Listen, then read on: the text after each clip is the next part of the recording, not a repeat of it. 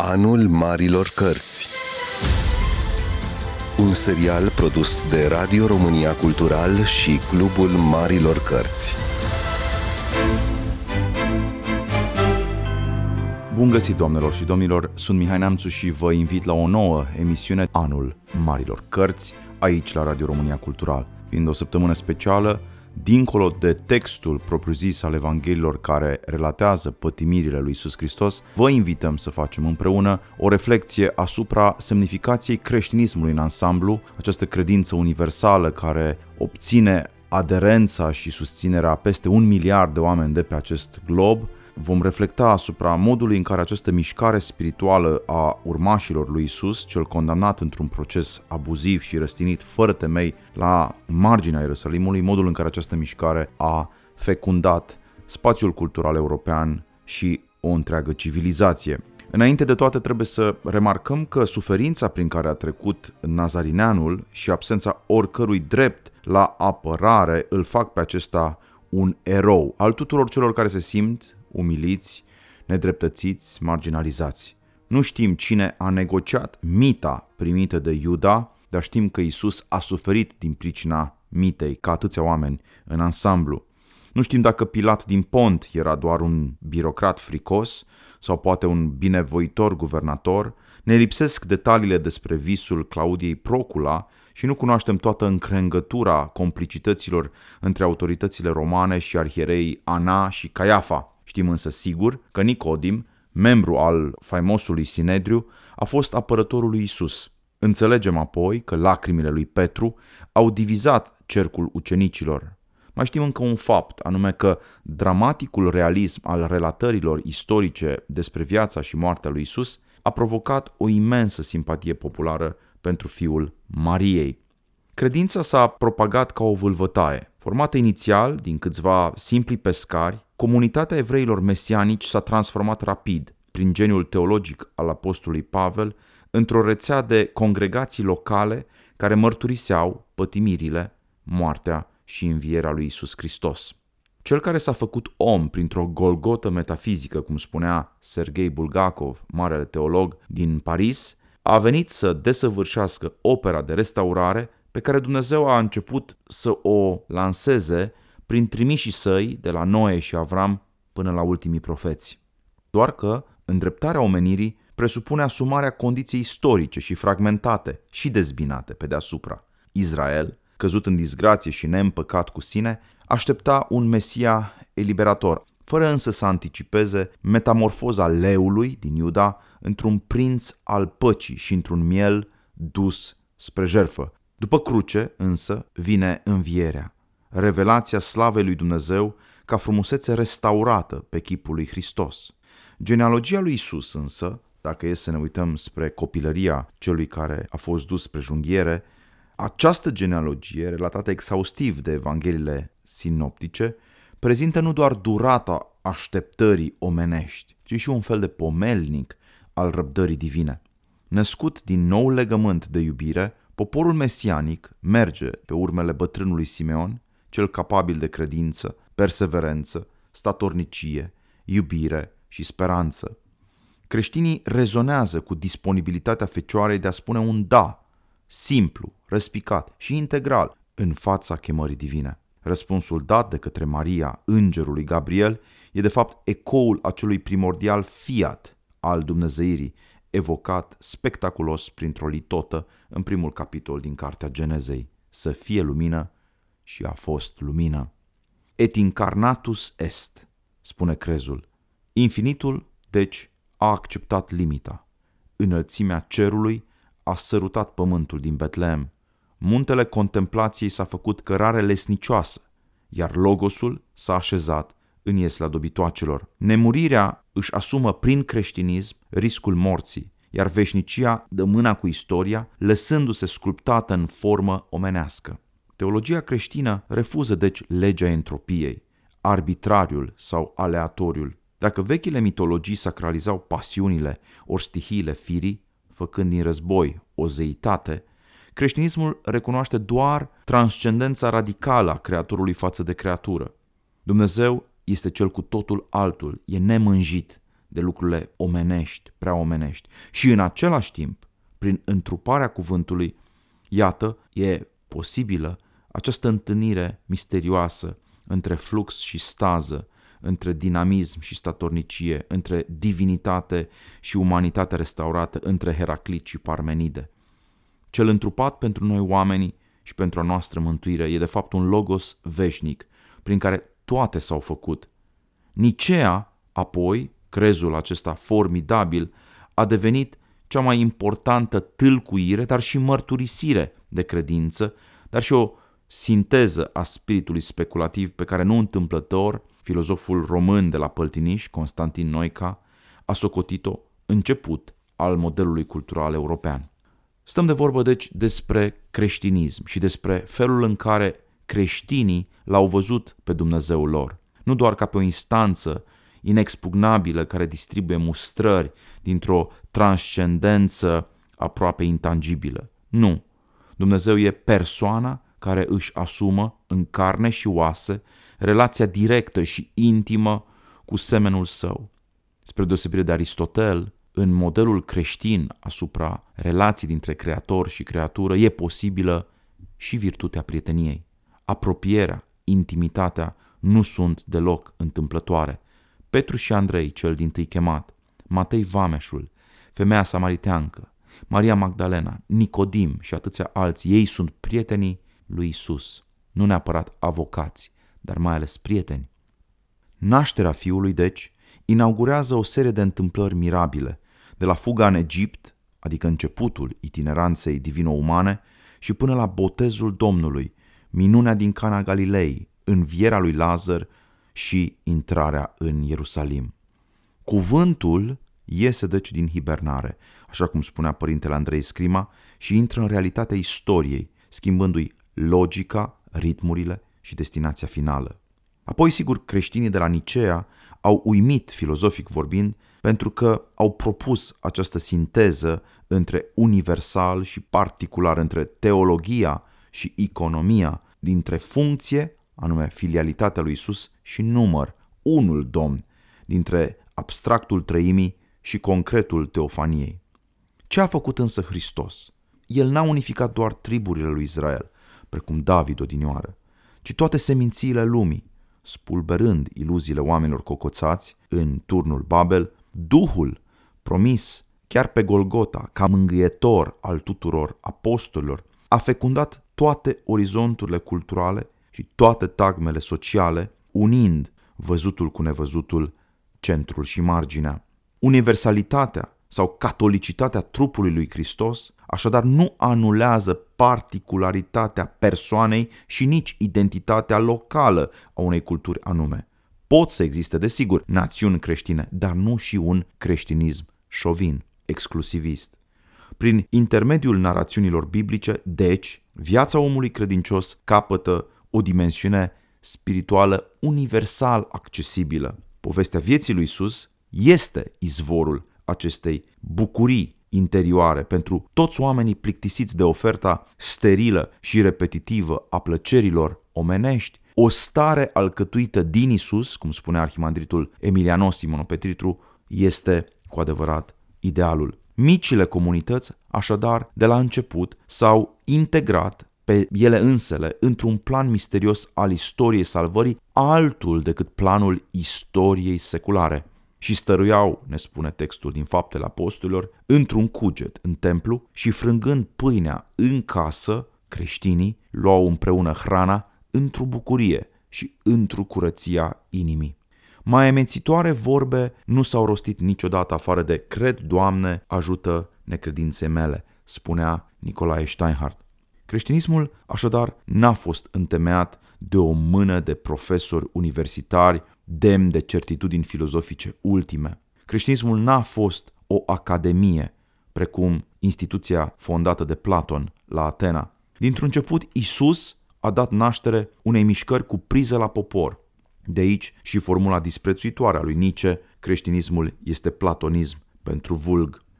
Păstrarea însă, cu grijă, a învățăturilor și rostirea atentă a parabolor Mântuitorului în sânul primelor comunități de credință n-a presupus doar un exercițiu de pietate obișnuită, ci mai mult decât atât. Această păstrare a cuvintelor lui Isus a presupus și exercițiul de interpretare, de exegeză, de hermeneutică, de identificare a legăturilor implicite sau explicite, bunoare dintre Vechiul Testament și Noul Testament, dar mai mult, legăturile dintre înțelepciunea lumii și revelația biblică. Toate acestea au reprezentat sarcina pentru părinții bisericii cea mai de preț, cea mai importantă, cea mai relevantă. Iată însă mesajul cheie al creștinilor. Slava Dumnezeirii, care s-a arătat pe muntele Sinai, atunci când Moise a urcat spre Dumnezeu, această slavă coincide, de fapt, cu lumina care s-a descoperit ucenicilor Petru și Ioan pe muntele Tabor, dar și cu lumina văzută de Pavel în drumul către Damasc, dar și cu înțelepciunea care a fost căutată de gânditorii antichității, dar și cu logosul vestit de evanghelistul Ioan.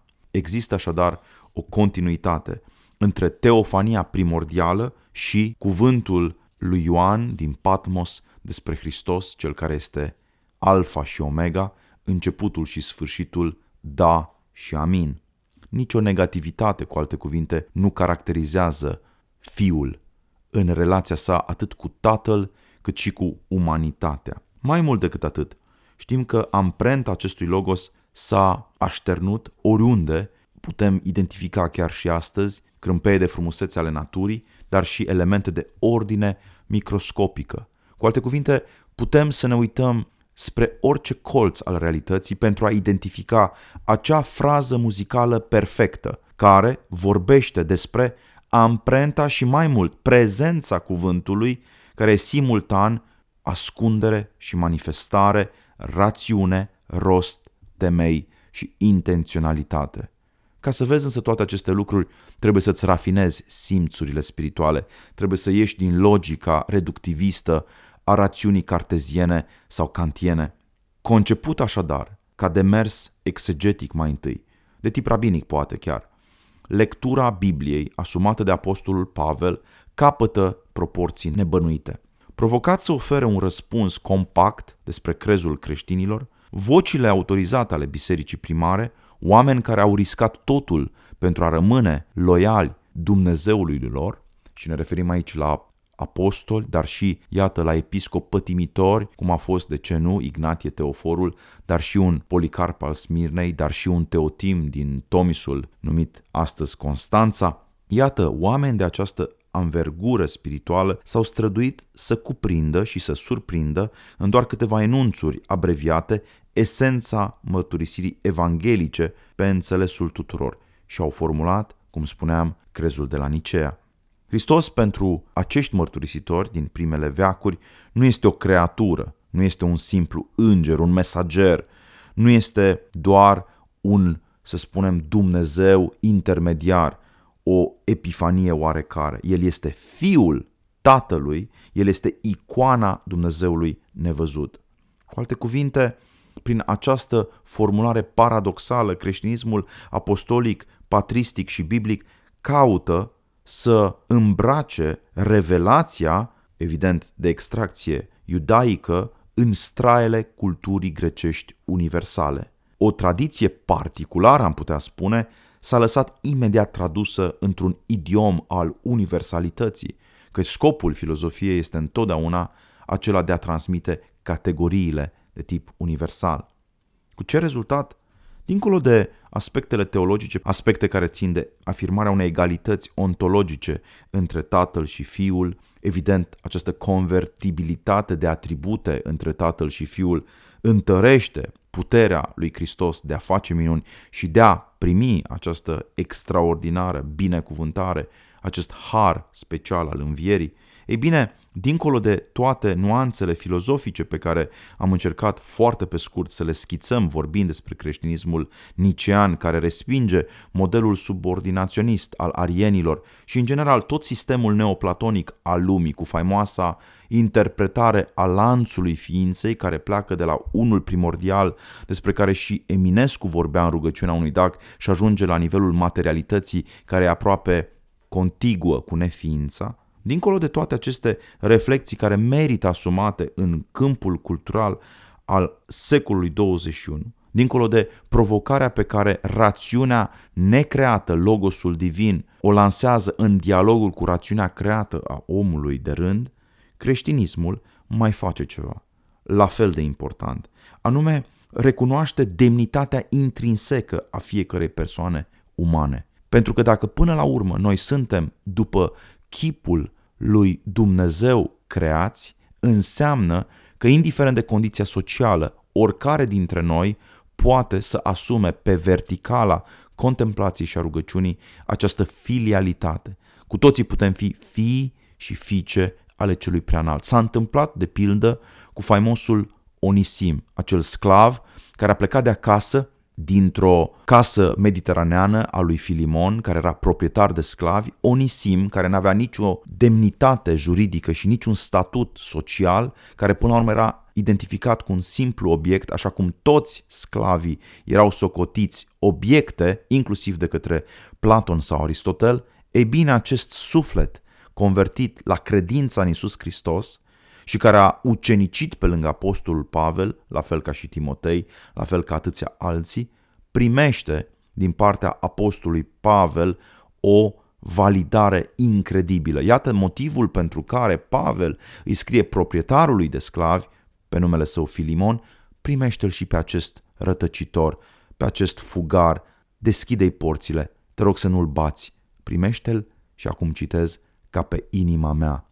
Cu alte cuvinte, creștinismul nu a revoluționat doar istoria ideilor, nu a pus în discuție doar această salbă de concepte ale filozofiei grecești. Nu, creștinismul introduce o veritabilă revoluție socială. Cum știm asta? E bine, citindu-i pe cei mai importanți istorici ai antichității, chiar și pe un agnostic, Larry Zidentop, Chiar și pe un asemenea istoric, dacă îl citești, nu ai cum să nu dai de niște argumente copleșitoare, care arată că după apariția mișcării lui Isus, lumea antichității clasice, care a fost dominată de relațiile între familii, clanuri și caste, a fost zguduită de o învățătură care a pus preț pe individualitate, pe fiecare persoană în parte, diminuând inegalitatea naturală sau socotită ca fiind naturală între membrii familiei, dar și, bineînțeles, inegalitatea financiară, de pildă, între proprietari și sclavi, dintre cetățeni și cei din afara cetății, anume străinii. În vechile orașe grecești, femeile și robii erau excluși din viața publică, iar candidații la fericire, cel puțin pentru marile minți ale Atenei, nu puteau fi decât filozofii, adică cei cu o educație specială, cu o minte robustă și în niciun caz nu puteau fi oamenii simpli care, până la urmă, prin absența educației nu aveau acces la categoriile ultime ale existenței. Însă Isus inversează toate aceste raporturi și ce face?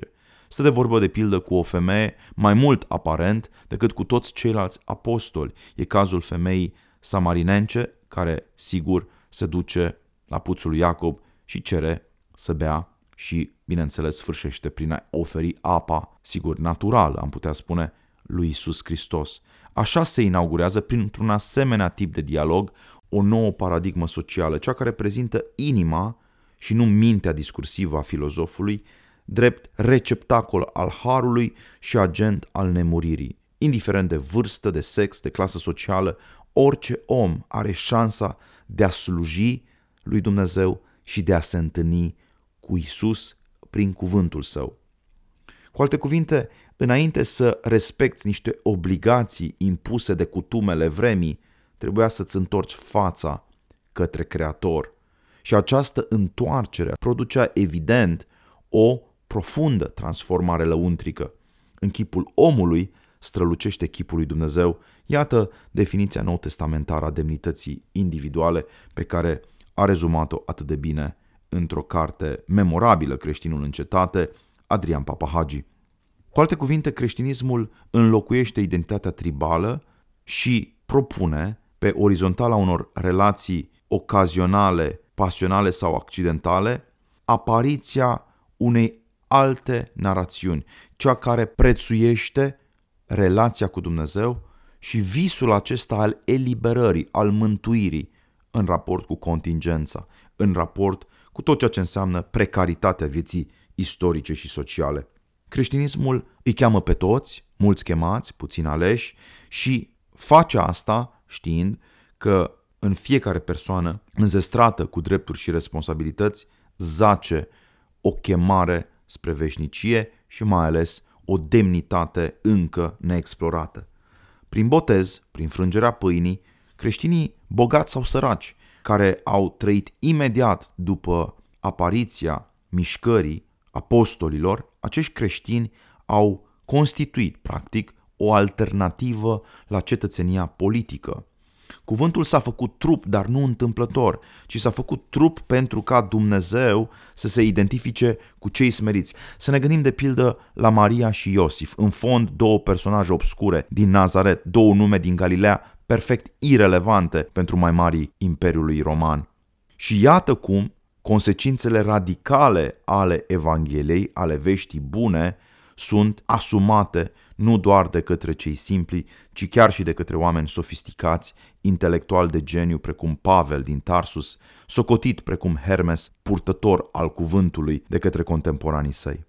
Scrierile acestea ale lui Pavel și includ aici epistola către Galateni, în care regăsim formula faimoasă ați fost chemați la libertate, pun în discuție vechile ierarhii sociale. Dacă Aristotel socotea imposibilă prietenia între sfera divină și sfera umană, tocmai pentru că nu există loc de simetrie sau egalitate între divin și uman, creștinismul oferă o altă perspectivă. Isus este prietenul apostolilor și apoi biserica este până la urmă o adunare de oameni care își cultivă simțul foarte, foarte rafinat al solidarității, al iubirii de aproapele. Și pentru că biserica este o comunitate de iubire, ea are o funcție mediatoare.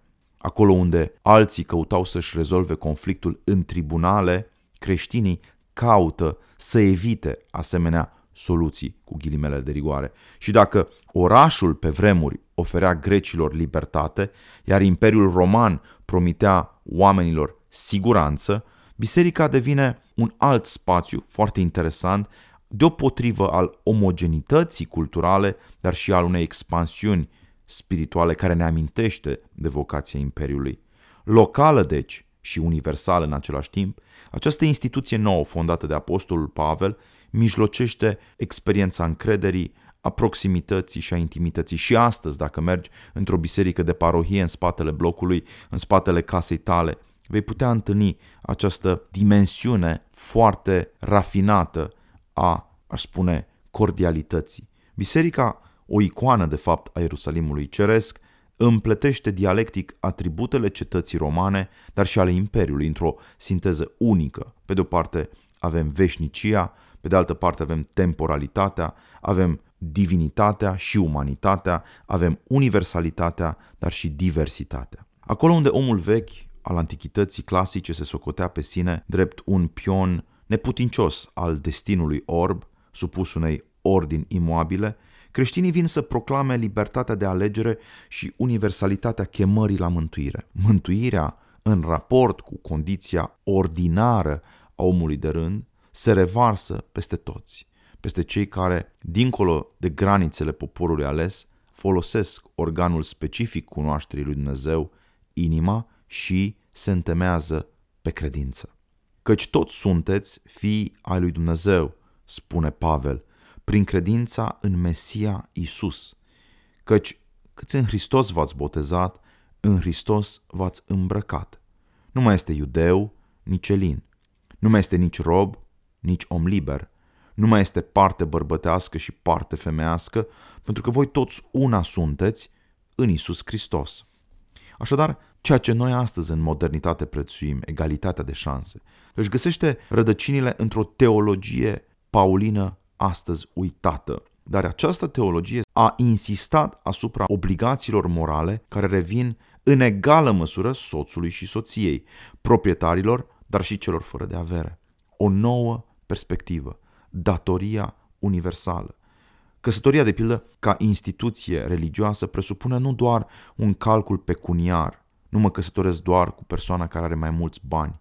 Ar fi ridicol. Iubirea este orizontul final al alegerii pe care omul credincios o face în fața altarului. Mariajul, deci, este și el o nouă instituție regândită din perspectiva acestei conștiințe spiritualizate care înțelege noțiunea de slujire și comuniune întru Duhul. Iar dacă vechile familii ale antichității clasice îl aveau pe bărbat în centru ca pe un pater familias care avea drept de viață și de moarte, chiar și asupra soției, chiar și asupra copiilor. Gândiți-vă la statismul lui Rod sau Nero sau Caligula. Creștinismul cheamă la egală responsabilitate toți membrii căminului. Decalogul nu se aplică selectiv, ci sancționează cu severitate orice abateri de tip adulterin, iată, ale sexului masculin și feminin deopotrivă. Chiar dacă preoția în creștinism rămâne ca o prelungire a tradiției levitice un atribut al bărbăției, feminitatea capătă, prin rolul special atribuit Fecioarei Maria, o puternică dimensiune sofianică. Mai mult, viața de credință a soției poate avea un impact pozitiv asupra unui bărbat eventual necredincios. În fața exigenței sfințeniei, care presupune curăția inimii, rolurile sociale devin complementare și nu modalități de afirmare agresivă a unui ego bolnav de ambiție, avariție sau amor propriu. Dincolo însă de creștinismul care s-a desfășurat spectaculos în marile orașe ale Mediteranei, urmând să crească de la o populație de doar câteva mii pe vremea apostolilor la o populație de aproape șase milioane pe vremea lui Constantin cel Mare, asistăm imediat după învierea lui Iisus Hristos la apariția unui fenomen interesant, asumarea celibatului de către unele femei și de către unii bărbați care își doresc să persevereze într-o învățarea disciplinată a sfințeniei lui Dumnezeu. Această formă de viață, fie comunitară, fie individuală, numită mai târziu monahism, a fost îmbrățișată cu entuziasm de părinții pustiei egiptene, de felurite comunități din Capadocia, Asia Minor și sigur că ele au avut un efect nebănuit chiar asupra vieții bisericii. Voturile călugărești, care și astăzi sunt în vigoare, ascultarea, sărăcia, castitatea, au presupus de la bun început, chiar de pe vremea lui Antonie cel Mare, asumarea unui consimțământ liber, fără presiuni, fără amenințări, fără constrângeri exterioare. Din nou, creștinismul, o cultură a libertății individuale. Idealul fecioriei, de pildă, receptivitatea față de recomandările părintelui sau maestrului spiritual, eliberarea de grijile acestea corozive ale materiei, au fost premisa fondării unei noi identități. De aici și schimbarea numelui, pentru că orice călugăr sau orice călugăriță, atunci când pășește în mănăstire și își asumă condiția de penitent sau penitentă, iată, renunță la vechiul nume. Regulile de viață ale contemplativilor, sigur, au fost mai târziu sistematizate. Ne gândim aici la un autor precum Ioan Casian sau Benedict din Nursia. Dar aceste reguli au devenit și ele, la rândul lor, bază de plecare pentru manualele de bună purtare din curțile imperiale ale Occidentului de limbă latină. De la Carol cel Mare, putem spune, până la Erasmus din Rotterdam. Dar să revenim la monahi, la cei care au așezat în diferite locuri ale lumii creștine, ale lumii antichității târzii, tot soiul de comunități care aveau un centru, de sigur, altarul. Și în această construcție a unei noi lumi, o lume a non-violenței, a păcii, a ospitalității, monahismul devine extrem de convingător, până în punctul în care Constantin cel Mare îi scrie lui Antonie ca acesta să vină la Constantinopol și să devină, într-un fel, sfetnic, sfătuitor, precum, iată, Daniel Sihastru odinioară a fost mentor și duhovnic pentru Ștefan cel Mare. Lucrul acesta nu s-a întâmplat, dar ceva mai important s-a petrecut. Faptul acesta uluitor că mii de chilii așezate în proximitatea Alexandriei, în deșertul Sahara și pe malurile Nilului, au organizat un protest silențios, am putea spune, la adresa stereotipiilor ritualurilor, credințelor lumii păgâne, dar și împotriva am putea adăuga creștinismului nominal, preocupat exclusiv atunci ca și astăzi de glorie, de bani și de statut civic. Iată, momentul de la Nicea ne surprinde din nou pentru că monahii Egiptului au îmbrățișat doctrina lui Atanasie cel Mare și a lui Alexandru, episcopul Alexandriei. Și această doctrină ne spune că există un singur Domn al vieții și al morții, Isus Hristos, Fiul lui Dumnezeu, chip al Tatălui nevăzut, noul Adam, Mesia cel înviat. Și prin această putere a lui Isus Hristos de a asuma ultimul colț de realitate umană, noi devenim părtași dumnezești firi. Dacă participarea pe vremuri la cultele misterilor era una secretă, selectivă și restrictivă, iată, liturgia creștină, în monahism și dincolo de monahism, devine o aventură deschisă pentru toți cei care duc prin propria lor decizie roade vrednice de pocăință. Singura condiție pentru a participa la viața comunității creștine este așadar decizia individuală a fiecăruia de a renunța la stricăciune, la păcat, în scopul acesta nobil de a te curăți lăuntric și de a dobândi prietenia cu Dumnezeu și astfel veșnicia. Pentru că promovează, iată, omul lăuntric care detronează ipostaza mondenă a eului social, creștinismul biblic patristic al antichității târzii s-a bucurat de o extraordinară mobilitate, a atras felurite tipuri de oameni, de la senatorul roman numit mai târziu Ava Arsenie, care a fost lăudat pentru moderație în faimosul pateric egiptean, până la țăranii lipsiți de formație academică, precum Ava Antonie, sau soldații disciplinați ai Romei, precum Pahomie. Toți acești oameni pot să devină nu doar pusnici, ci și preoți, stareți și chiar episcopi. Cu alte cuvinte, creștinismul e atractiv tocmai pentru că răstoarnă vechile reguli de promovare, inclusiv socială, a demnității și competenței chiar fiecăruia dintre noi. Și dacă vechile povești ale lumii antice erau îmbibate de o pasiune aproape bolnăvicioasă pentru violență, sex și putere, o vedem și astăzi desfășurată pe micile sau marile ecrane, viețile sfinților, acestea din urmă, surprind o spectaculoasă trecere dinspre geografia erorilor și ororilor omenești către un tărâm luminos al reconcilierii cu Dumnezeu și cu semenii. Așadar, avem noi protagoniști pe scena lumii, oameni care trăiesc cu intensitate fiecare detaliu din povestirile rostite de apoftegmata Patrum sau Istoria Lausiaca, toți cei care au parcurs măcar în trecere asemenea piese de literatură își dau seama că mulți creștini au trăit episoade burlești până să ajungă să descopere soluția, cheia universală la drama condiției umane. Sigur că există elemente de roman polițist, există un cult eroic al Sfântului care din ce în ce mai mult se desprinde de vechile teme ale bunoare nașterii privilegiate, ale forței fizice, ale inteligenței native și acești sfinți pe care, iată, Antichitatea târzie îi prețuiește, ajung să scoată la iveală lucruri mult mai importante, cum ar fi pacea inimii și puterea de autocontrol.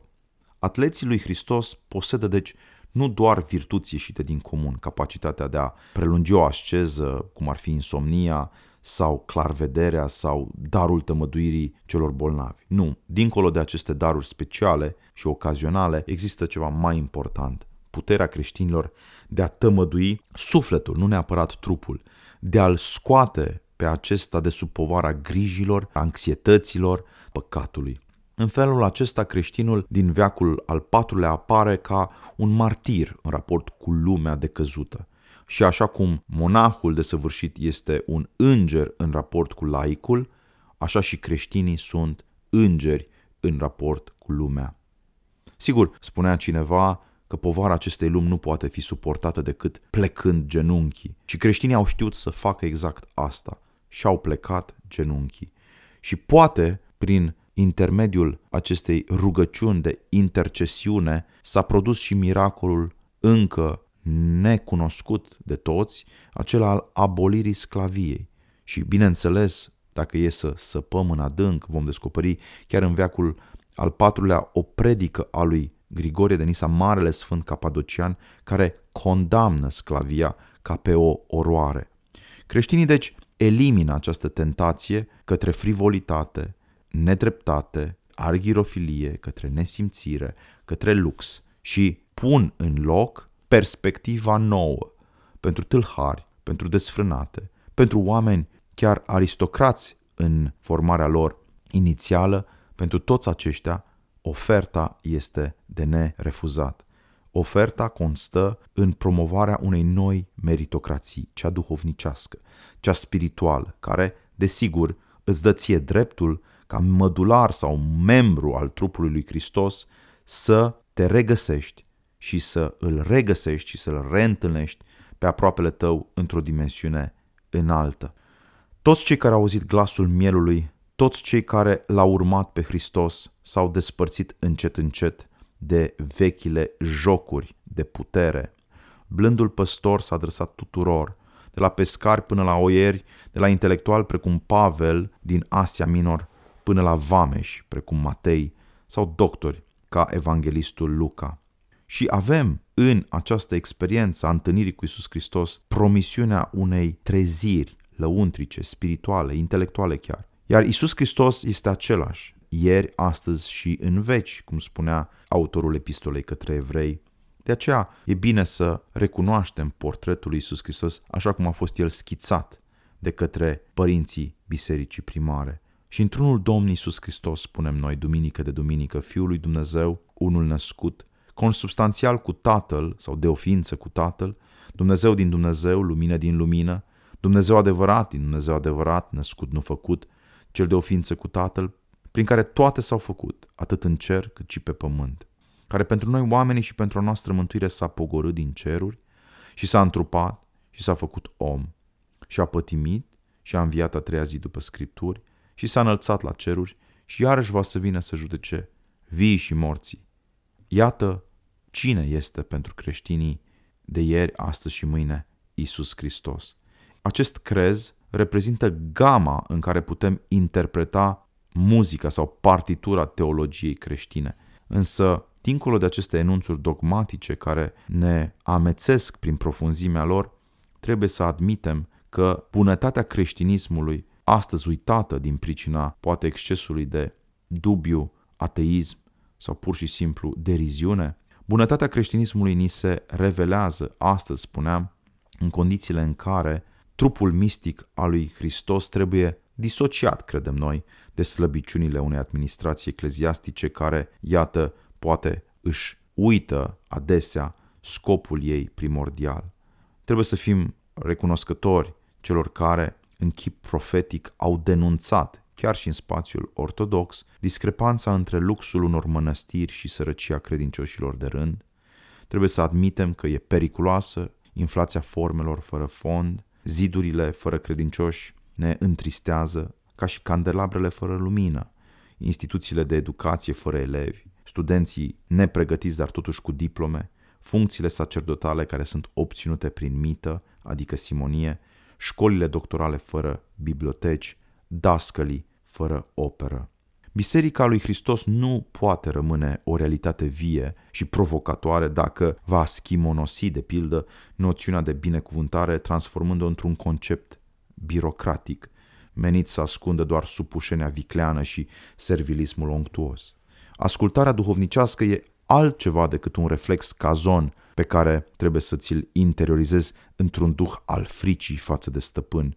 Nu există scuză pentru o încremenire în proiect, apropo de biserica care uneori își pierde vocația și dragostea cea din tâi. Evident, putem să reinventăm, dacă vreți, temeliile rămân aceleași, dar stilistica poate să se schimbe. Putem să reinventăm, spuneam, și retorica creștină în condițiile în care trebuie să ne despărțim de ritualismul gol și să redescoperim dragostea concretă față de aproapele, în condițiile în care putem merge nu doar pe calea isihiei și a retragerii din lume, ci și putem paria, credem noi, pe virtuțile antreprenorului, ale ispravnicului, ale bunului gospodar. Creștinii sunt chemați, și iată meditația noastră în acest context pascal, să fie sarea pământului. Și probabil că un creștin adevărat nu are nevoie de o direcție anticorupție ca să-și reamintească de vechile porunci ale decalogului, să nu furi, să nu minți. Valorile adevărate sunt scrise în inimă, nu pe o bucată de hârtie. Mai mult decât atât, creștinii înțeleg că nu e suficient să te desăvârșești pe tine, e important să te implici în ajutorarea celor necăjiți, să vii în sprijinul copiilor orfani sau ropsiți. Există multe provocări pentru creștinismul contemporan, dar trebuie să afirmăm fără nicio ezitare faptul că milioane de suflete au fost salvate fără ca cineva să poată documenta această operă de filantropie. Cine oare ne-ar putea spune, iată, dintre sociologii pozitiviști, câți tâlhari, câți criminali, câți alcoolici apucați, câți delicvenți recidiviști, câți mitocani marinați în vulgaritate, câți mincinoși desfrânați carieriști, justițiari sau regi ai mândriei de catifea au fost îmblânziți de cuvântul lui Isus.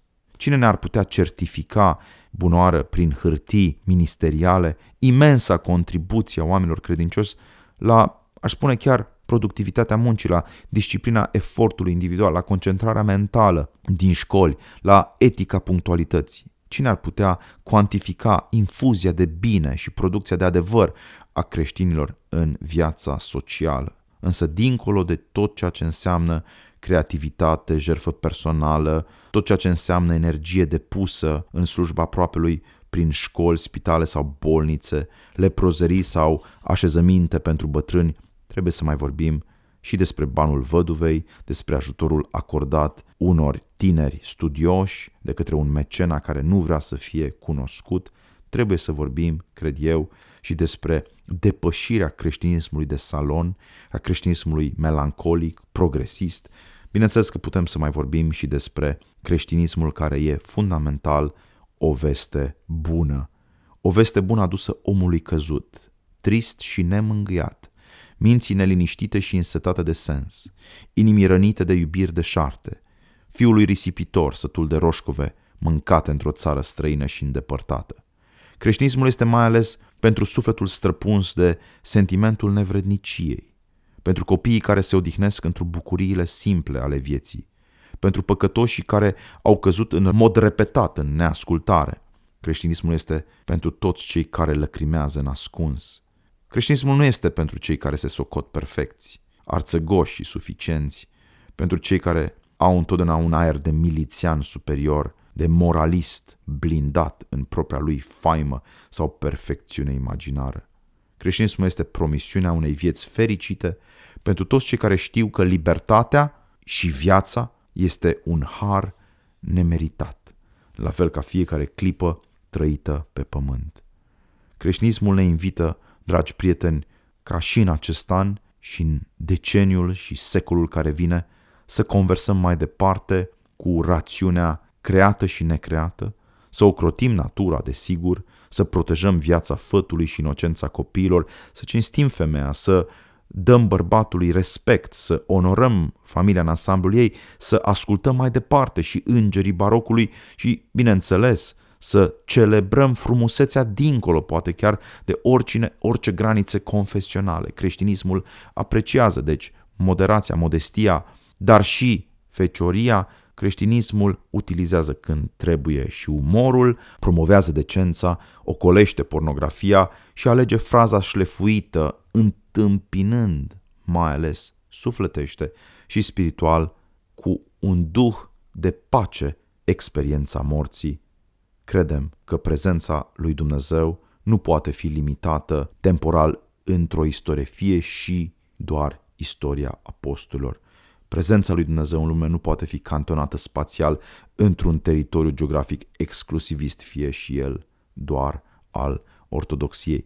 Creștinismul și cavalerii credinței au întotdeauna vocație de cuceritori. Iar dacă Nicea și Evanghelia ni l-au descoperit pe Iisus Hristos drept chip al lui Dumnezeu și fire adevărată a omului, atunci mesajul creștin, Hristos a înviat, trebuie să răzbată dincolo de granițele oricărei limbi, oricărei culturi sau oricărei epoci.